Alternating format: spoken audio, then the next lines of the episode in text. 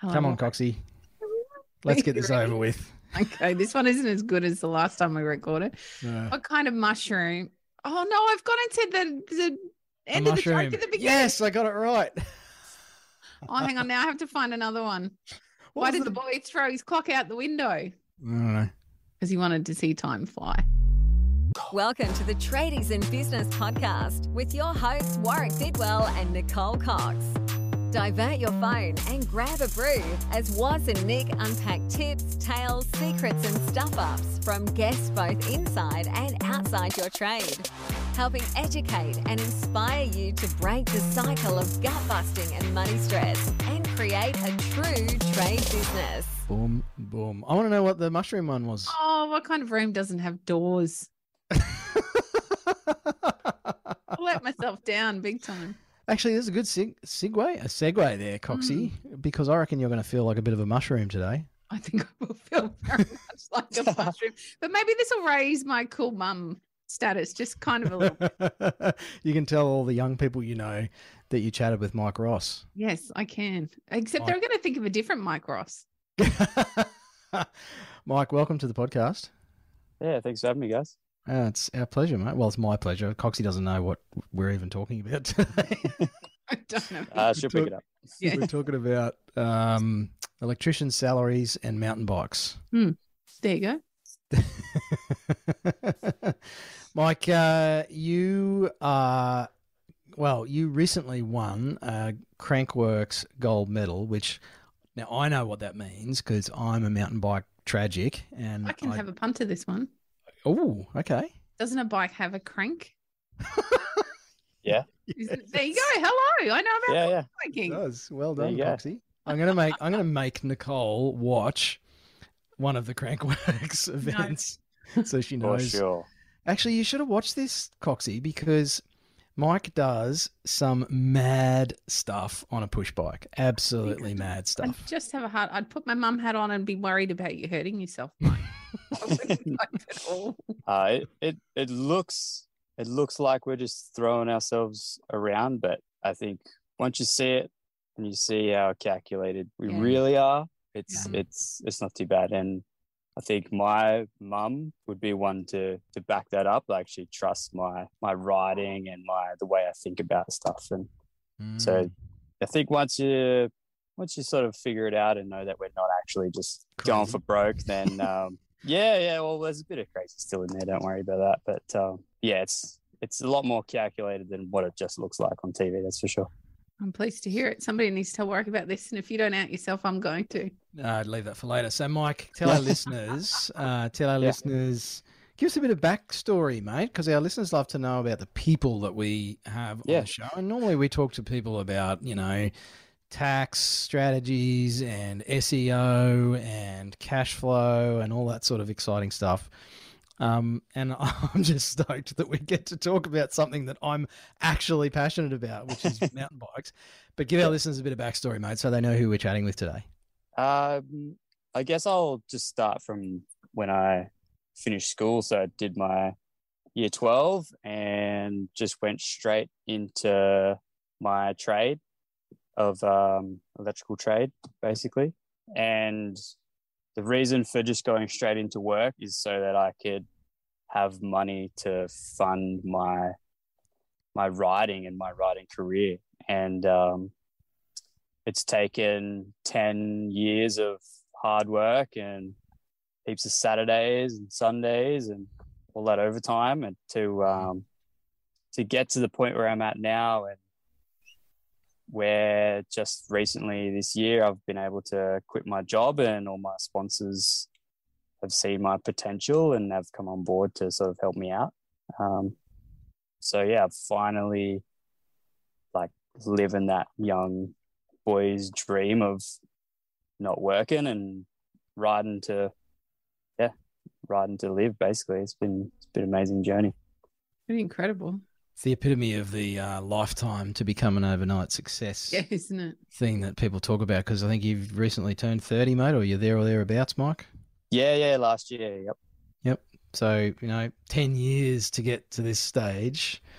Uh, and you were riding uh, like when did you actually start this passion for bikes? When did that start for you? I probably started before I even knew. Um, so my mum and dad are also in the the um, the trade industry, and they, um, they have their own businesses and stuff like that as well. And um, I used to get dropped off to a friend of ours, and I used to ride my little plastic tricycle like down some stairs. Like you were one of those kids. yeah, like two, three years old. Like I just crash down these stairs, pick it up, walk back, and then just do it again. Like uh. so, I think I've always had a, a passion for for bike riding. But yeah, I've I've done it pretty much my whole life. Yeah, wow. That's a long time to stick at one thing. Mm. Yeah, well, it's what I love most in this world, basically, and mm. yeah, that's why I'm still doing it. I just have a ball doing it, and yeah, it gives me life. Hmm.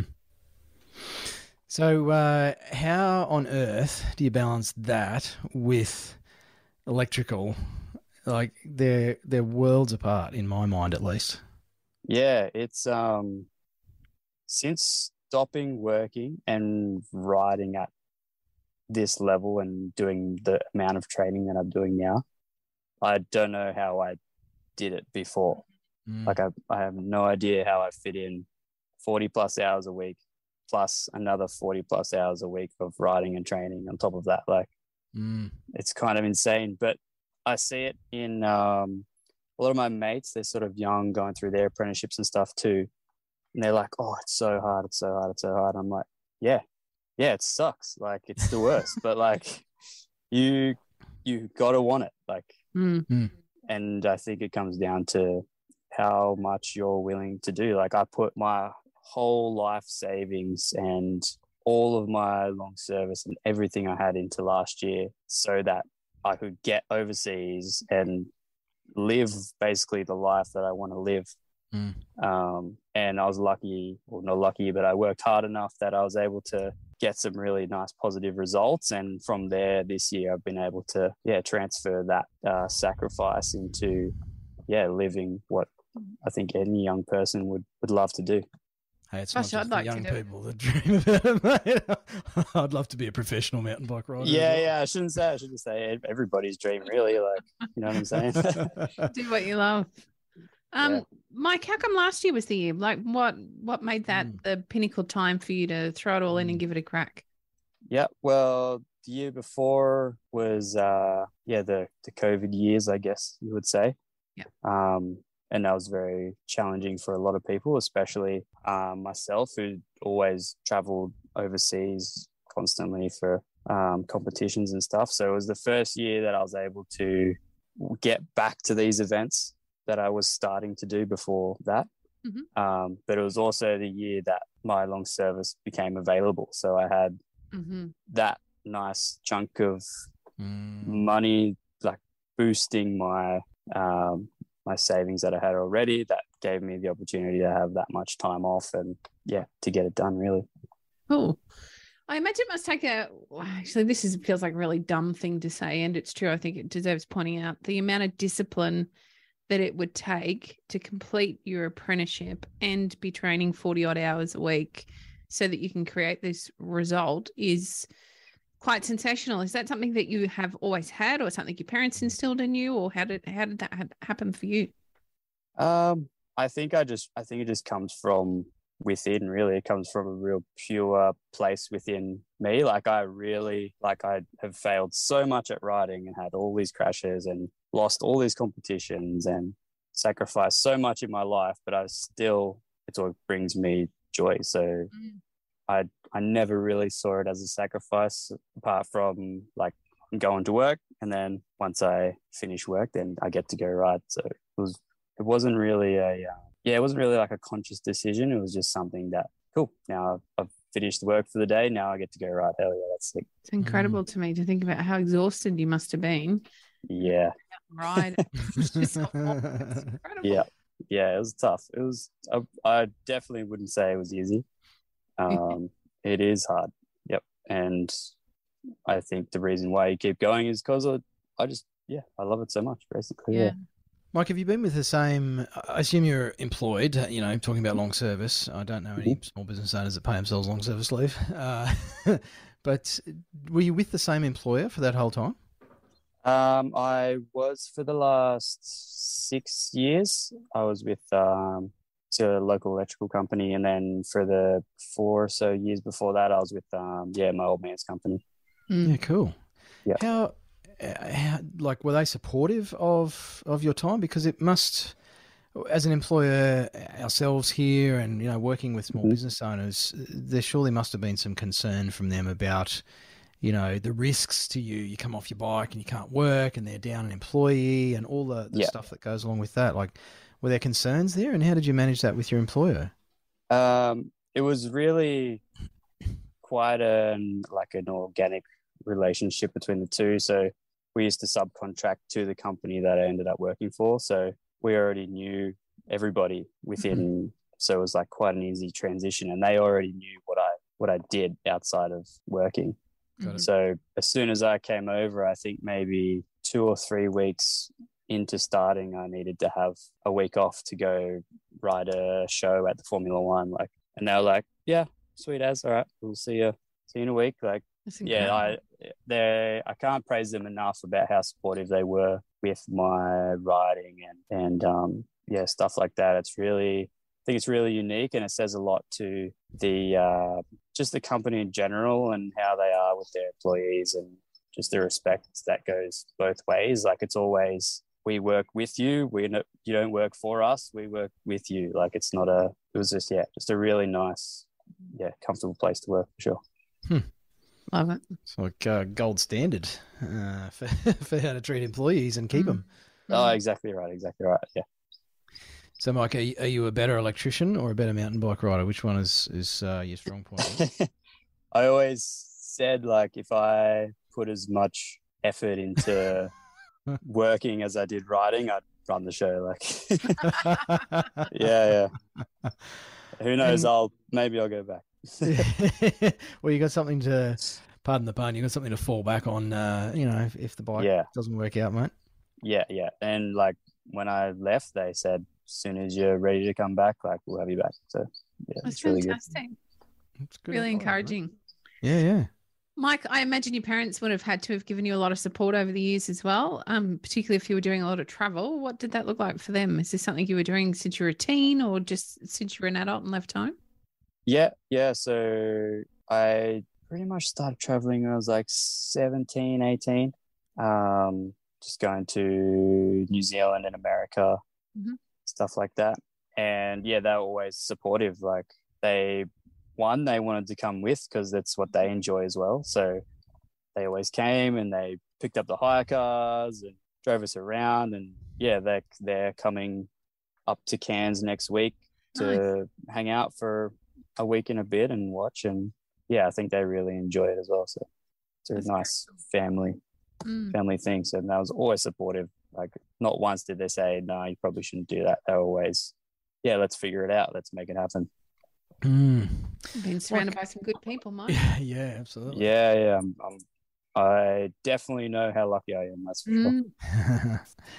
Mike, I um I used to be a, uh motorcycle tragic as well and followed Yeah. MotoGP and I followed Casey Stoner's story like so many Australians, uh, you know, over the last twenty years, I guess. And something that stuck out for me with his story and reading his book and everything was was that family support and the sacrifice that family had to make. yeah um, particularly for an Australian sports person, an Australian athlete, to compete on the world stage. Um, d- do you feel like Aussies are at a disadvantage, I guess? Um, and and is is you know mountain biking a similar sort of thing? Like, is it hard because they're minority sports? You know, they're not backed by the government. They don't get Yeah. massive TV airtime. Like, how have you guys found that? yeah we are at a huge disadvantage um, especially when it comes to athletes one athletes being paid and two the facilities we need to to ride at the Mm. level that we need to ride at Mm. and um, so for example australia as an industry are the size of california just wow. california in america in the mountain bike industry So we're this huge continent with not that many people, to be perfectly honest, and Mm. that just cascades down through all Mm. the levels. So I'm lucky enough to be getting some support um, from some really good people, and I'm so grateful for that. Um, and recently, we started a GoFundMe to um, just to help me finish this year, like get me Mm. through to the end of the season. Mm. Um, and yeah, it's kind of restored my faith in humanity with all the people that have donated. It's yeah, it's like I like I I'm not one to ask for help. Like I Mm. I normally just soldier on and get it done and make it happen. But um, yeah, I'm super grateful for that. But um, the second one is the facilities that we have to ride. So every facility that I've needed to ride, so the big ramps, Mm. airbags and stuff like that, um, we've had to build ourselves. So so not only are we funding ourselves, we're also building the facility ourselves. Um, which with the current the way things are going, it could change. Mm. And I've no doubt it will. It's just Australia's just ten years behind everyone else. Makes it hard to compete on an international level, doesn't it? Yeah, that's right. So I guess a footy player would have to go and build his own oval and Yeah. mow the grass and paint some lines on there, and then, Put the and then up. and then at the end of the week he's got to go play the game on top of that. So Yeah, exactly. so that's that's kind of a bit of an example on what we have to do. So last week mm-hmm. I spent probably twenty hours in a excavator digging our new spot and getting that ready. Wow. Mike, um, competing internationally, you know, that's very expensive as well. It takes a lot of time. And I dare say, are you able to arrive early so that you can prepare with those tracks? So you understand, is tracks even the right word? Sorry if it's not. Yeah, Uh, that's fine. if, if you're able to prepare for the track so you know because the little bit i've seen is it looks to me as an uninitiated person there's a lot of the unknown on the track and so you'd want to have spent some time getting familiar with the track before you get to ride is that something that happens or is it blind the way that it looks Yeah, so normally you get a few hours of practice beforehand. Um, the speed and style, what I um, won gold in in Rotorua, we had about three, four ish hours of practice before the Mhm. event started. So um, it's it's not, not a lot much. of time. There's not No, a lot of that's time. nothing. Um, but uh, yeah, I guess that's when the practice at home pays off. Yeah. You, Yeah. tu- you turn up ready to go and you tick your goals off and yeah, hope for the Mm. best.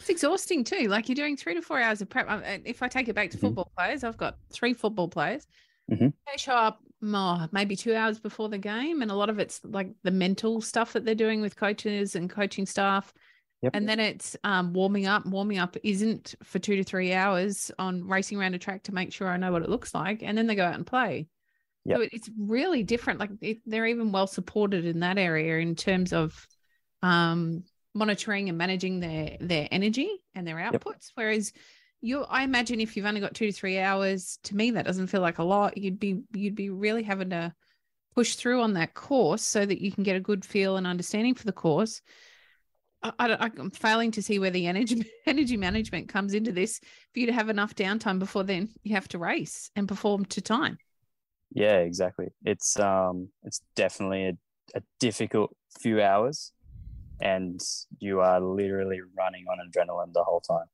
And the event finishes and you fall over. wow i don't even Yeah. know how you show up to work after that yeah. Yeah, well, I go used to say I used to go to work to rest, but At least physically.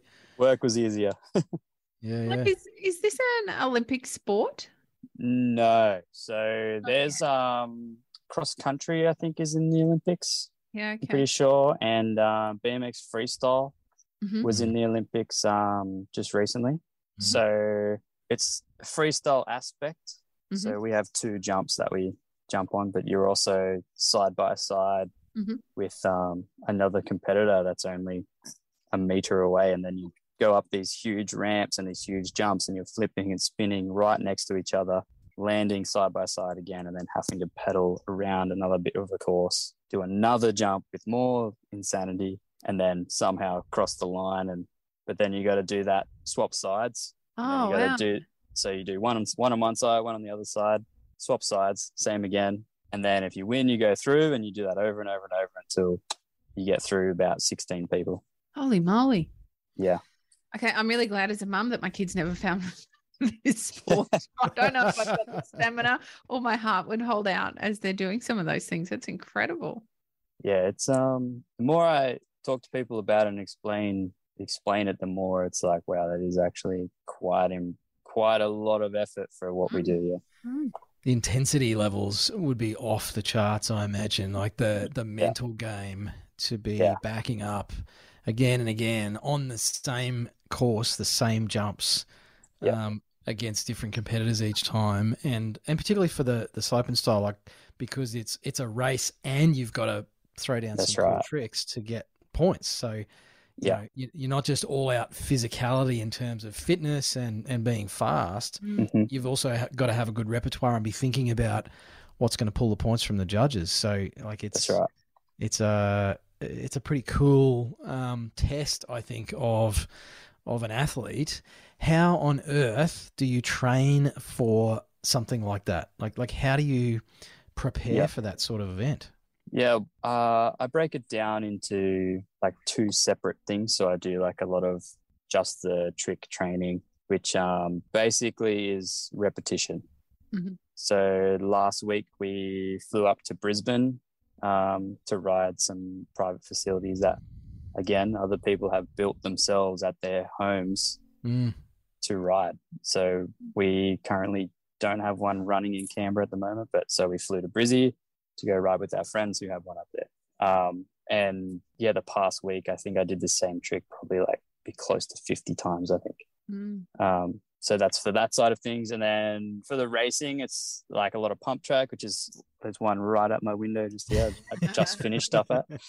Um, so pump track, BMX track, um, a lot of. We also been doing some like sprint training. So like Mhm. you go to those cycle classes in the gyms or whatever, Yeah, yeah. which um, you absolutely flog yourself on. I'm so glad they they turned the lights off and you can't see anybody because can't see the red faces. oh I- oh man, I'm a mess every time. I can barely walk out of there.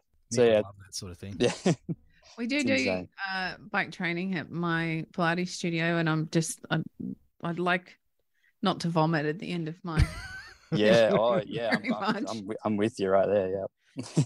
That stuff is nasty. But yeah, I can see how necessary it would be for that quick turnaround. You know, the you're Yeah. constantly on for all of that time. Is there a break between the the prep time and then race time? Yeah, so normally we have like about an hour of practice on the day. So the day, the training's split up between two days. So we have about a three hour block in one day, and then we get like another hour and a half on actual race day. Mhm. Um, and then you go through not only you got to race, but you got to go through qualifying. So Cool. that's two runs down, tricks, speed, same thing. Um, and then you go through round of 16, 8, 4, 3, and then if you're lucky enough, you go to the gold medal final. That's So yeah, and that's two times for each of those as well. So it's it's a lot of endurance. Yeah, it's um the first round after training, so you get like about half an hour break for the broadcast to to do that. That is the hardest round because you cool down Mm. probably like 40 50 percent. Then the first time out of the gate, your legs feel so slow. Yeah. Like, and then after that, you're just on after that. So it gets it kind of gets easier as you as you Mm. go.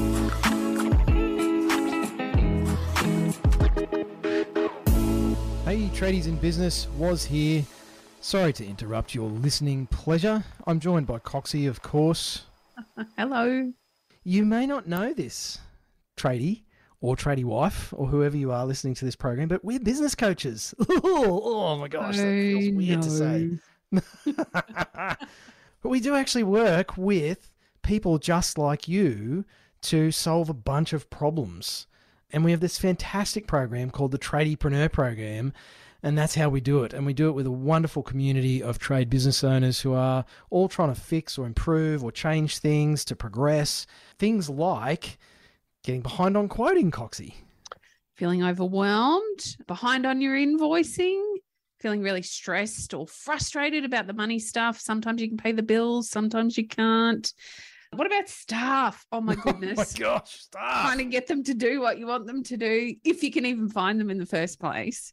Uh, there's so many struggles. And we've seen clients tackle these things in their trade businesses in a quite a short space of time, to be honest, Mhm. during the program and recruit staff at a time where everybody was saying you can't get good staff, Mhm. improve their quality from their team, collect their debts much more quickly. We How have sessions. tips? Yes, getting tips. Yes, so uh, people rounding up, customers rounding up the invoice by hundreds of dollars Mm-hmm. because they're so happy with the sales process and the experience of dealing with the trade business owner and their team. So some amazing stories from our clients, but you know, as they say in the in the commercials, don't take it from us. Uh, hear what some of our clients have to say. coming into Christmas, we are not worried about money. We've got enough money in the bank to pay everybody's leave. There's work booked in for the new year. And for the first time in a long time, we'll be having three weeks off and not worrying about the business. That's probably the biggest win of all. using the cash flow forecast, I've been able to look into the future and see where I'm going to be situated financially. And it's actually started to have a huge bearing on whether or not I make purchases. By far, one of the best things about working with Nick and Woz are the other businesses that are working alongside them. It is amazing how empowering it is to be working alongside like minded people who have similar goals, similar troubles. We can all relate to each other, and everybody helps everybody out by figuring out problems with you that they may have faced previously. Everybody has solutions and constructive feedback, and it's an incredibly friendly, warm, welcoming environment, not threatening at all. from every job, I know that I will get a sustainable wage that's industry leading. I can have at least 10 to 20% profit and I can pay taxes, super, all of that, and I do not have to question whether or not I can because of the way that it's been built, and that is thanks to tradies in business and what they've taught me and what I've learned. So there you go. There's some real people. We did not pay them to say those things. and I think that sounds a lot better than Coxie and I reading them out. We really would love for you to check out more about how you could take your trade business to where you would like it to be. Surely you have a vision of what things could be like or what you wish they were like on a day to day basis, um, whether that is reducing stress or actually making more money. Maybe it's spending more time with the family, taking more holidays, having the choice that you really wanted when you started your business instead of this beast that seems to be there for many of you listening to this program. So, if you want to find out more about how we do this through the Tradiepreneur program, Coxie's going to tell you all about it. I'm actually not. I'm going to be really secretive and uh, keep all of our magic up our sleeves. What I would like you to do, though, is head on over to tradiesinbusiness.com.au and you can learn all about us, why we do what we do, and how you can work with us, what that actually looks like. There's a whole bunch of free stuff there for you to download, uh, lots of options. We've always got new stuff going up onto the website and a great place for you to learn a whole bunch more about how you can work with us. You can even book a 15 minute chat For free. For free.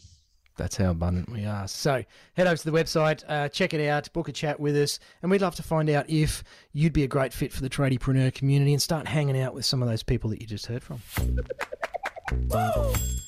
Mike, I presume, given that, sorry, Warwick, that how small the sport is, that most of the people you're racing against are friends.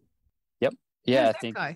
I think that's mountain biking. So I used to do a lot of freestyle BMX before I um before I started mountain biking. I think the one thing that kept me coming back to mountain biking is the community Mm. and we are all friends.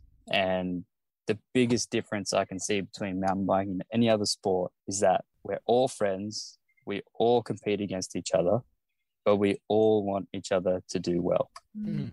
And I think I think there's not many sports in the world where that is the case. Like if you if you watch a broadcast, I suggest you watch a broadcast because it's really good to see. You'll see every rider that's on every person that's on the outside of the ring, like watching, was probably riding the same event Mm. earlier, not on broadcast. Mm. So they were competing against everyone, and you'll see everybody all hugs, all happy, like we're just Cool. going into battle, and we made it out the other side, and everyone's happy for everybody. So um, It's really, laugh- it's really unique. I always laugh when I see Nikolai come out and just go absolutely psycho every time someone Yeah. does a run. Exactly. and he just like epitomizes that support for everybody else. Uh, Yeah. And and sometimes I wonder, and maybe you can give us the inside running here, Mike. I, I Mhm. watch some of those those events, and I think, uh, you know, you're all pro riders. Is this like reality TV where you're schooled up a bit, and it's and it's you know, there's a there's a bit of an expectation that you guys do that, or is that all legit? Is that all authentic? Um, I honestly don't think that you could fake any of that. Like, we're just we're just kids riding bikes. Like, you know what I mean? Good Like, kids, yeah, yeah, that's getting right. paid yeah, to ride not- bikes. yeah, we're not there to, we're, like, nobody's there to make a million dollars. Like, we're there to do our absolute best and have a ball doing it. And I think that just comes across so genuine. And especially Nikolai is very expressive with his, um, with the way that he is. Like, yeah, he's just so good for the sport. I'm excited that we're going to have Coxie googling Nikolai Oh, you know I and Yeah. Crankworx, You and know she's going to be watching Yeah, you yeah. know, slope Yeah, style or something. Like, hole, holy yeah. moly! I'm just not going to let any of my boys see this because I already have broken Yeah, children. yeah, I don't need any more. Yeah, uh, yeah, you'll be in trouble. My my 12 year old daughter loves watching the Red Bull channel with me, and particularly yeah. the slope style. She's like, "Oh, can we watch Mhm. the slope style?" And it's like, I'm not doing that stuff with you, kiddo. Like, um, your your journey sounds like, yeah, maybe not a fairy tale, but it's but it's probably pretty close. You know, you've been riding bikes your whole life. It's your passion. You work to fund your riding. It all sounds really like pretty smooth. Ten mm. years, you know, all of a sudden you're an international gold medal winner at Crankworx. Have there been any times where it actually got, you know, proper hard? I mean, it's hard training and it's hard balancing work. That's a bit of a grind, I guess, and, and that's about consistency and, and discipline over time. But has Yep. there been some proper hard times throughout that, or is it really just piece of cake? I think the hardest it's been was when I bought my house. Mm, So obviously trying to juggle putting money to go travel and then trying to save for a house, which is excruciating. Like especially when I'm so passionate about doing something way more fun. than a mortgage. Yeah, exactly. Come on, mortgages Um, are exciting. but uh, yeah, oh yeah, they definitely get your heart going. I'll tell you that.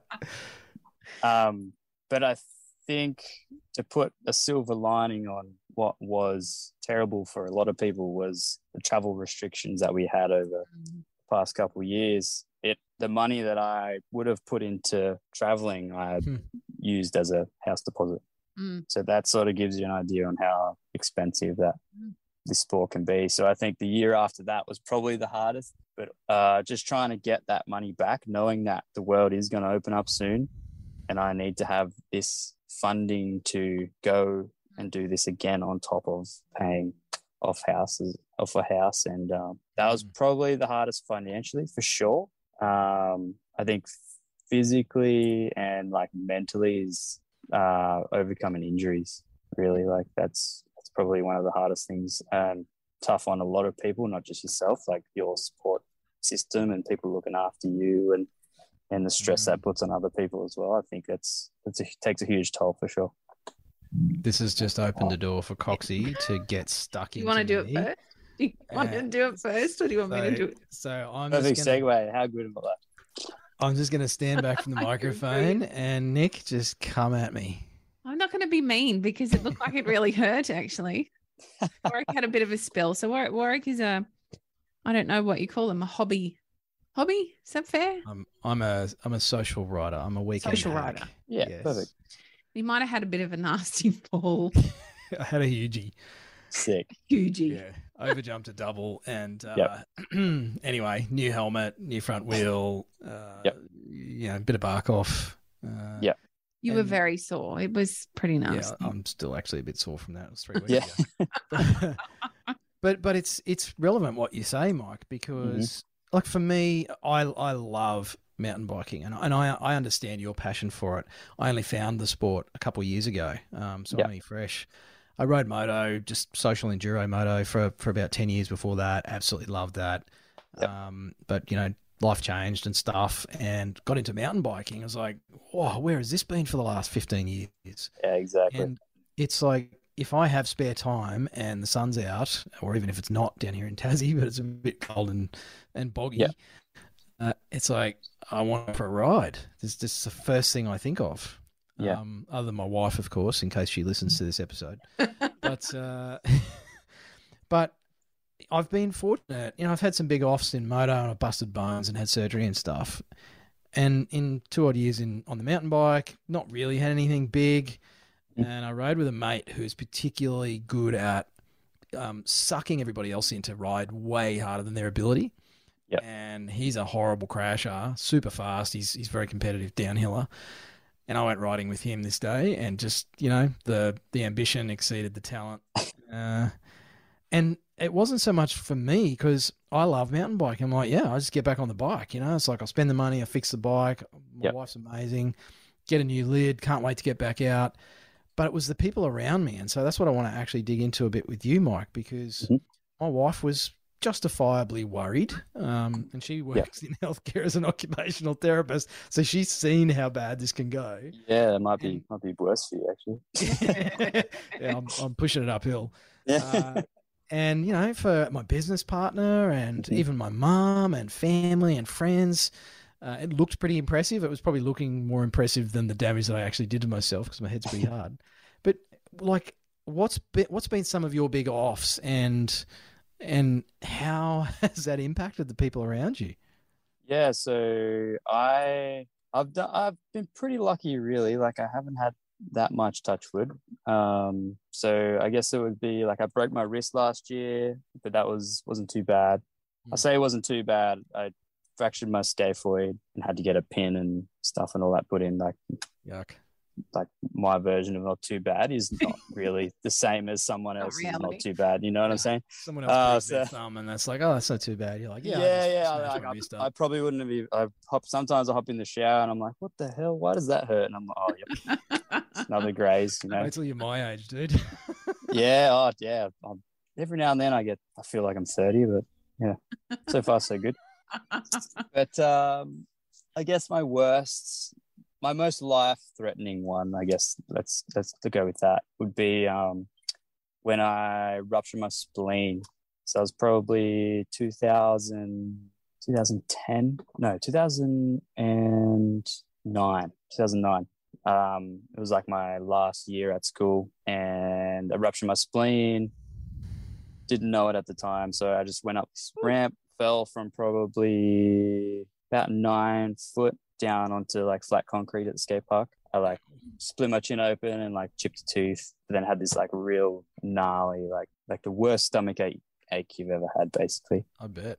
and um, we went to the hospital. The hospital, they were like, "Oh no, it's just like bruised kidneys." Sent me home for the weekend. I, I spent the couch. I spent the weekend on the couch. Like, got up, went to the toilet, walked back to the couch, laid back down, passed out. I bet you did. Um, mum, obviously, I was like, "This is not right." We went mm. and got our own scans done, CT, and before I was even out of the the ski the CT tube thing, Yep. they were like on the phone to the hospital. I told mum like, chuck him in the car. Don't stop for red lights. Don't stop for anything. Don't stop at the servo. Get fuel. Just go straight to emergency. They're waiting for you. Like, and my abdomen was like fifty percent filled with Yeah. blood. Like, and Yeah. it was um it was pretty insane time. And it wasn't really until after it was all over that we realized how life threatening that it that it really was. And and I think without like my my mum and my dad and that like mum didn't leave my side the whole time. And Mm. and uh, obviously dad's holding down the fort at home with my sister and still going to work. And mum was remote working as well. She had a laptop in the hospital. Boom. Mm. like Wow. s- still working as well. And Mm. I think um, kind of just proves like how hard we work as a family to to do whatever it takes to to do what we what we love basically. And um, yeah, there wasn't any question about me riding again either.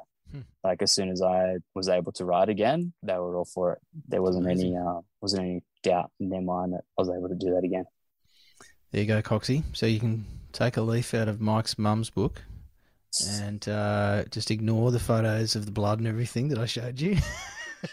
it's all okay. I don't. I I must admit, I so as I referenced earlier, I've got three boys. They all played a lot of footy, rugby league, and rugby.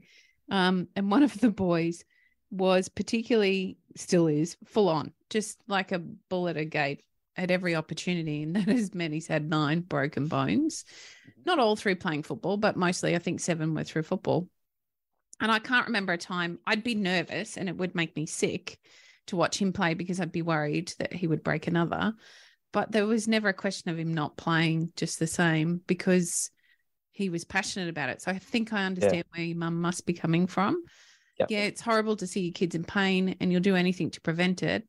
And if they're passionate about it, they really love it and they're good at it, you I don't think you can get in the way. Yeah, that's right. And I think that's I think that a lot of people need to take a step back from their busy lives and just really think about what they enjoy Mhm. and try and work towards doing that more often. Um, as hard as that is, yeah, you probably got to, yeah, well, let's not get takeaway every weekend. Like, Mm. let's save that 50 bucks and put that into going to the racetrack. Like, Mm-hmm. take take one thing and move it towards a, a positive point in your life and just enjoy living like hell we ain't we ain't gonna live forever so yeah go for it Love it. Mike, I want to ask just briefly about future. Uh, Mhm. And I'm probably going to sound like a, a, you know, an old dad here. It's like that's all well and good. You're pursuing your passion. You know, you've left your trade. You're investing everything you've got financially and physically into your sport. Yeah. What does the future hold for you? uh honestly um i've worked all my life to get to this point and i am just taking every opportunity i can that falls in front of me like someone like you guys for example like oh do you want to do a podcast yeah sure hell yeah that'd be sick like get to meet you guys talk to other people like um that is kind of my my future at the moment is whatever falls in front of me or if i decide to do something else then i'll pursue that. And with all my might like i think that's one thing that i do is if i want to do something i do it well and i mm-hmm. do it as best i can yeah. So what the future holds let's see how this riding thing goes for this year. And yeah if, if something pops up like commentating or working in a bike shop or something that lines up with um, what i enjoy basically then hell yeah let's do that That's cool. Is there, if you were to move overseas, I'm not suggesting that you do. Please don't have your mum chase after me. Um, and if you were to move overseas, are there more opportunities after you finish with the sport? Like, is that another area that we really miss out on in Australia? Um, I think so. Um, I think the the Aussie market is definitely missing um, a lot of that high end riding and coaching and Hmm. stuff like that. So I personally want to see like some probably one of one, two, maybe four other um, Aussies that do this and chase that world tour. Mhm. Um, and I'd love to see that be like 10, 15 Mm. and this facility that we're currently constructing will be for whoever wants to come and ride. And so i want to grow the next like i want to see australians be what basically what like the canadians and the europeans are basically. Mm. and the younger talent that we do have coming up is proof that if they have the right facility and the right direction and the right pathways and if i can help provide that pathway and provide those facilities and be a part of that journey then i've seriously done my job so Mm. it's kind of my end goal really is get more people into it and yeah, It's incredible, Mike. more people riding bikes basically Love I that. think We'll get kids would be lucky on to a- be mentored by you. We'll get Coxie out on an e-bike sometime soon. Nah, i'll be perfect you'd love an e body intact. I'll take her out to Derby with me when she's down in Tassie next. down there you going hell yeah